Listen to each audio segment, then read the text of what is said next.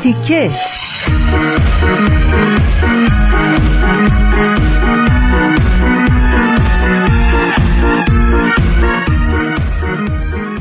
شنوندگان عزیز رادیو پیام دوست با درود. امیدوارم هفته خوبی رو گذرونده باشید. من رامان شکیب هستم و این برنامه چهل تیک است. بسیار خوش اومدید.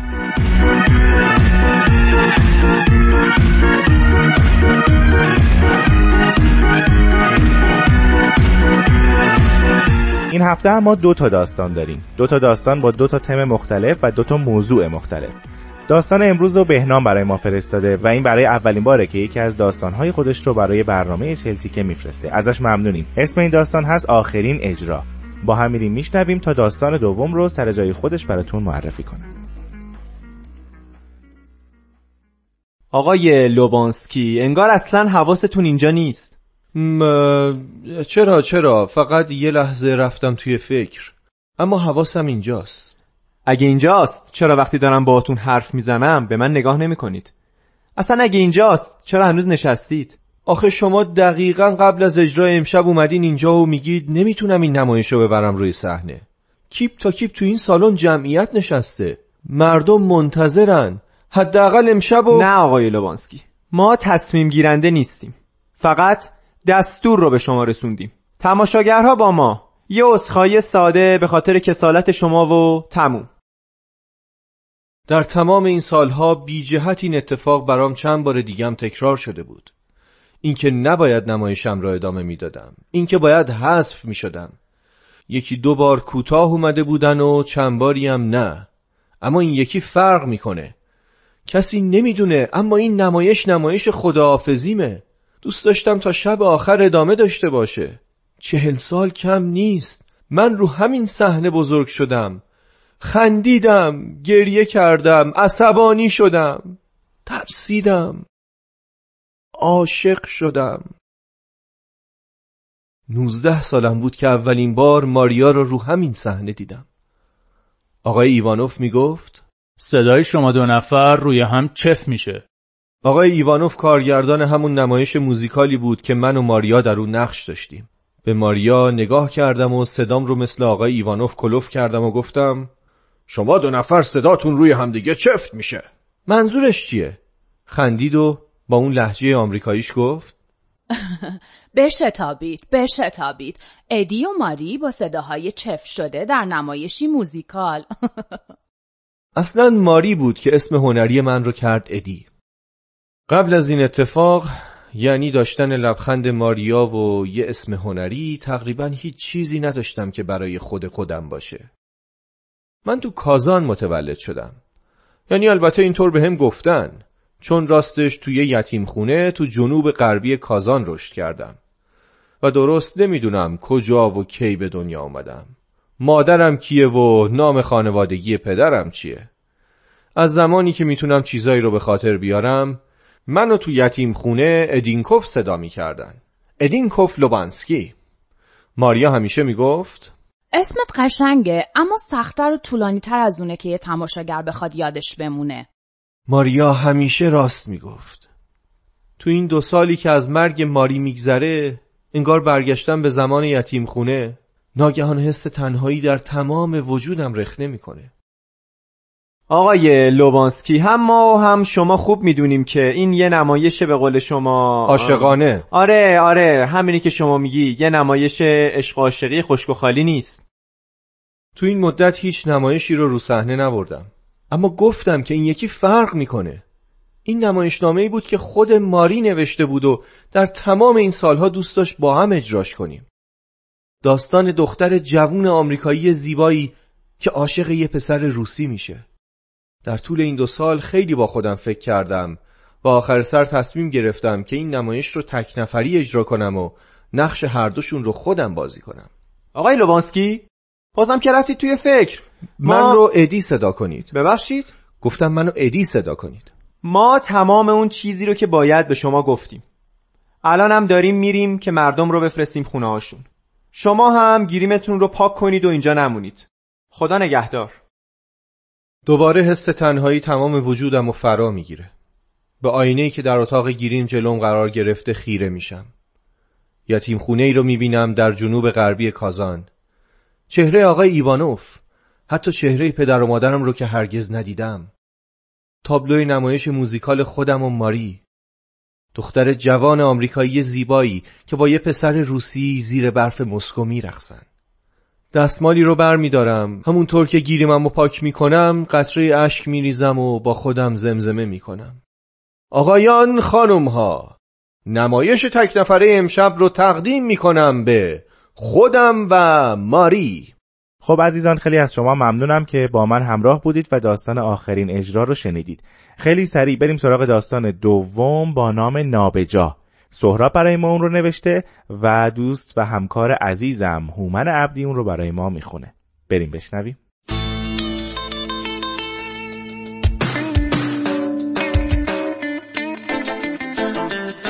اصلا قرار نبود من اینجا باشم. از اولش به من گفتن بیا گرمش کن. گفتم مدتی تو چش نیستی.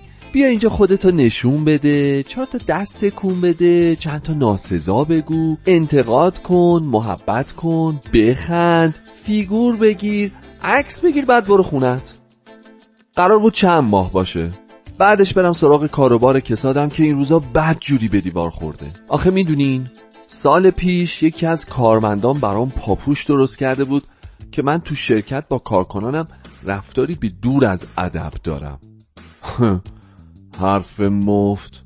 دور از ادب من خودشون خواستن. من که اصرار نداشتم. پول می‌کشه مثل خون. اما یه سری از اونایی که با من خوب نیستن نشستن زیر پای مردم. مردم شاکی شدن. نشستن زیر پای قضات دادگاه. قضات دادگاه از خود بیخود شدن و کلی جریمه واسم بریدن و همه رو دو دستی تقدیم اونایی کردن که پول می‌خواستن. شوخی نمی‌خواستن. حرف مفت. بعد سهام شرکتم خورد زمین و من نتونستم بلند شم. چند سال گذشت. تا یکی از اونا اومد سراغم گفت ببین عزیزم تو دور افتادی. دوست داری دوباره برگردی به سرتیتر روزگار؟ گفتم چرا نه؟ از خدامه. گفت ما هم به یکی مثل تو نیاز داریم. تو سابقه جلوی دوربین بودن رو داری؟ بلند میشی میای خودتو نشون میدی چهار تا دست کن میدی چند تا ناسزا میگی انتقاد می‌کنی محبت می‌کنی میخندی فیگور می‌گیری عکس می‌گیری بعد میری خونت به سلامت. گفتم برای من چی داره؟ گفت شهرت دوباره. و خب کمک هزینه راه اندازی دوباره شرکتت چه بی ادب چه با ادب. ما هوا تو داریم. گفتم از فکرت خوشم اومد. حالا باید چیکار کنم؟ گفت فقط دست به اون دکمه قرمزه نزن. از همون روز این فلش های لعنتی دوربین افتاد تو چشم. هی مجبور بودم خودم رو نشون بدم چهار تا دست کن بدم چند تا ناسزا بگم انتقاد کنم محبت کنم بخندم فیگور بگیرم عکس بگیرم بعد برم خونم. دوباره از فردا روز از نو روزی از نو. قرار بود همون مراحل اول مسابقه از دور حذف بشم. اما انگار مخاطبین از من خوششون اومده بود. هی اسمم و فریاد می‌زدن. من شرکتم رو می‌خواستم. نه جیغ و ویقای این جماعت بی خودو برای همین با لطف و مودت بهشون جواب عنایت می‌کردم. وسط های ماجرا بود که باز همون یکی از اونا اومد گفت فکرشو نمی‌کردیم اینطوری بشه. خودت هم فکرشو نمی‌کردی یا گفتم نه. گفت فعلا همین فرمون رو برو جلو ببینیم چی میشه. گفتم من شرکتم رو می‌خوام کارمندام رو می‌خوام دوستام رو می‌خوام. شوخی میاد. گفت صبر کن. شاید بهترش گیرت بیاد. صبر کردم. هی رقیبام رفتن کنار. آخرش من موندم و یکی دیگه. همون یکی از اونا اومد گفت خداییش قضیه بیخ پیدا کرده ها. فکر نمی کردیم برای این ملت حاشیه انقدر از متن قوی تر بشه. مجبوریم بریم جلو. گفتم تو رو خدا بی خیال اصلا قرار نبود اینجا باشم. گفت ببین امو اون برج سفیده رو. دیدی؟ اونو میدم برای خودت. قبوله. گفتم اون؟ بی خیال من جام اونجا نیست که. اون یکی کی بود؟ همون مشهوره. قشنگ حرف می‌زد. قد بلنده خوشتیپه اون اونجا رو خریده.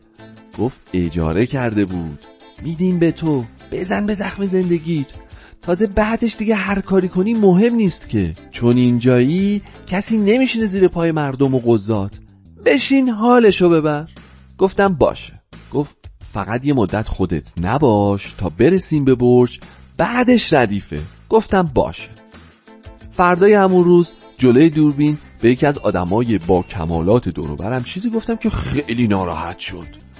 دلیلشو نفهمیدم. من همیشه تو شرکتم از این حرفا می‌زدم. یادم اون وقتا هم بیخود و بی جهت بهم گیر می‌دادم همون یکی از اونا شبش تلفن زد دو دو هوار می‌کرد و می‌گفت مگه نگفتم خودت نباش؟ آه خسته شدم. از اینجا خسته شدم. درسته که از جاهای قبلی بزرگتر و شیکتر و امتره اما هم من هم بقیه می‌دونن جای من اینجا نیست. فردا صبح قال قضیه رو می‌کنم. بعد از اون قضیه شوخی و دوربین و اینا همه فکر می‌کردن من حذف میشم. اما رقیبم حذف شد. هنوزم نمی‌دونم چی شد. همون یکی از اونا هم نمی‌دونه چی شد. فقط گفتن مدت این خونه برای تو. خودتو بیشتر نشون بده بیشتر برای دیگران دست کن بده تا می‌تونی ناسزا بگو از همه انتقاد کن محبت نکن به نفع خودتو دوستات بخند فیگورای شیک بگیر خودشون عکس می‌گیرن. بعد همینجا بمون لذت دنیا و آخرت رو ببر. گفتم یعنی هر کاری می‌خوام بکنم دیگه. گفتن هر کاری دوست داری انجام بده. فقط به اون دکمه قرمزه دست نزن. بقیه کارا آزاده. گفتم مگه دکمه قرمزه چیه؟ مگه توی این مدتی که اینجا هستم همه چیز مال من نیست؟ گفتن چرا؟ هست. ولی اون یکی خطرناکه. بزنیش دیگه چیزی و کسی نمیمونه براش دست تکون بدی ناسزا بگی انتقاد کنی محبت کنی به نفع خودت و دوستات بخندی فیگورای شیک بگیری تا ازت عکس بگیرن و اینجا بمونی. بی خیالش شو اصلا در اتاق قفل می‌کنیم که سراغش نری بیچاره ها نمی‌دونن کلیددار دوست خودمه. فردا حتما اون دکتر قرمزه رو فشار میدم. تا خدایی نکرده قله ای رو فتح نکرده باقی نذاشته باشم.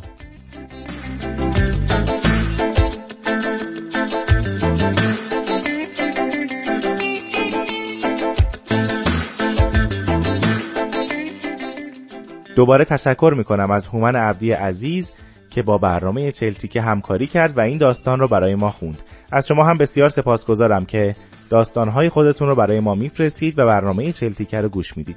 اگر علاقه دارید ما داستانهاتون رو در این برنامه اجرا کنیم از طریق آدرس ایمیل info at persianbms.org با ما در تماس باشید. من رامان شکیب هستم و این برنامه چلتیک است. تا هفته آینده خدا نگهدار.